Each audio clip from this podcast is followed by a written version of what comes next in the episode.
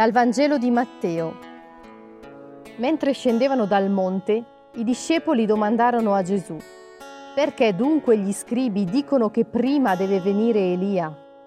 Ed egli rispose, sì, verrà Elia e ristabilirà ogni cosa.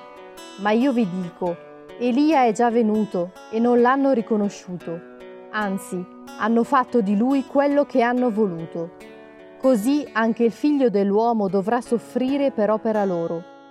Allora i discepoli compresero che egli parlava loro di Giovanni il Battista.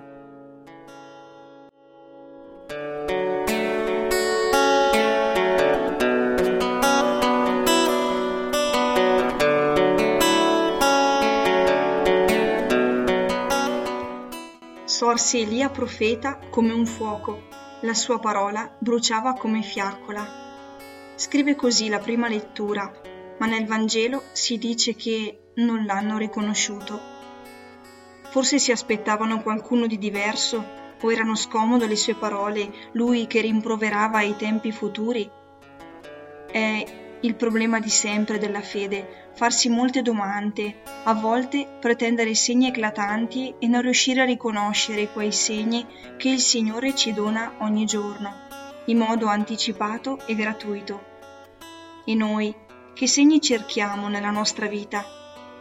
Spesso forse non riconosciamo i segni perché non corrispondono alle nostre attese, perché cerchiamo conferme che certifichino, al di là di ogni dubbio, quella verità su Dio e su noi stessi che ci pare di avere finalmente conquistato. Come riconoscere Elia, quel profeta di fuoco, capace di chiudere o aprire il cielo a proprio piacimento, in un uomo come Giovanni, vissuto nella povertà e nella debolezza del deserto? Come riconoscere in Gesù, morto sulla croce, il Figlio di Dio venuto per salvarci?